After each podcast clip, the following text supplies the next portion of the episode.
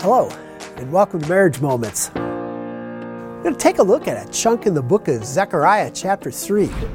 And it's this amazing vision where Joshua the high priest is standing before the Lord, and the devil, Satan, is standing there accusing him. And Joshua the high priest is dressed in filthy clothes.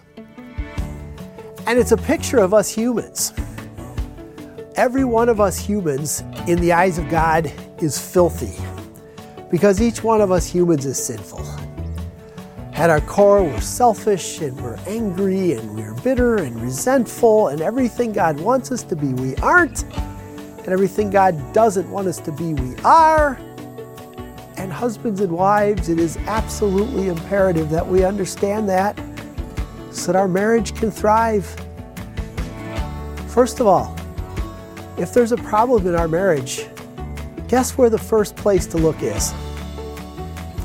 Right here. Because I'm a sinful human being. And as a sinful human being, I'm bringing challenge to that marriage. Secondly, I need to realize that if I'm looking for my spouse to fulfill my greatest wishes and desires and needs, I'm asking my spouse to do something that they cannot do because they're a sinful human being like me. Thank God for Jesus because Jesus has forgiven us. In Jesus, we can deal with each other in forgiveness and in love, but we can still also see ourselves for who we are. We're sinful human beings. I'm going to make mistakes in my marriage. I need to be quick to say, I'm sorry. And I also want to be quick to say, You're forgiven because God has forgiven me.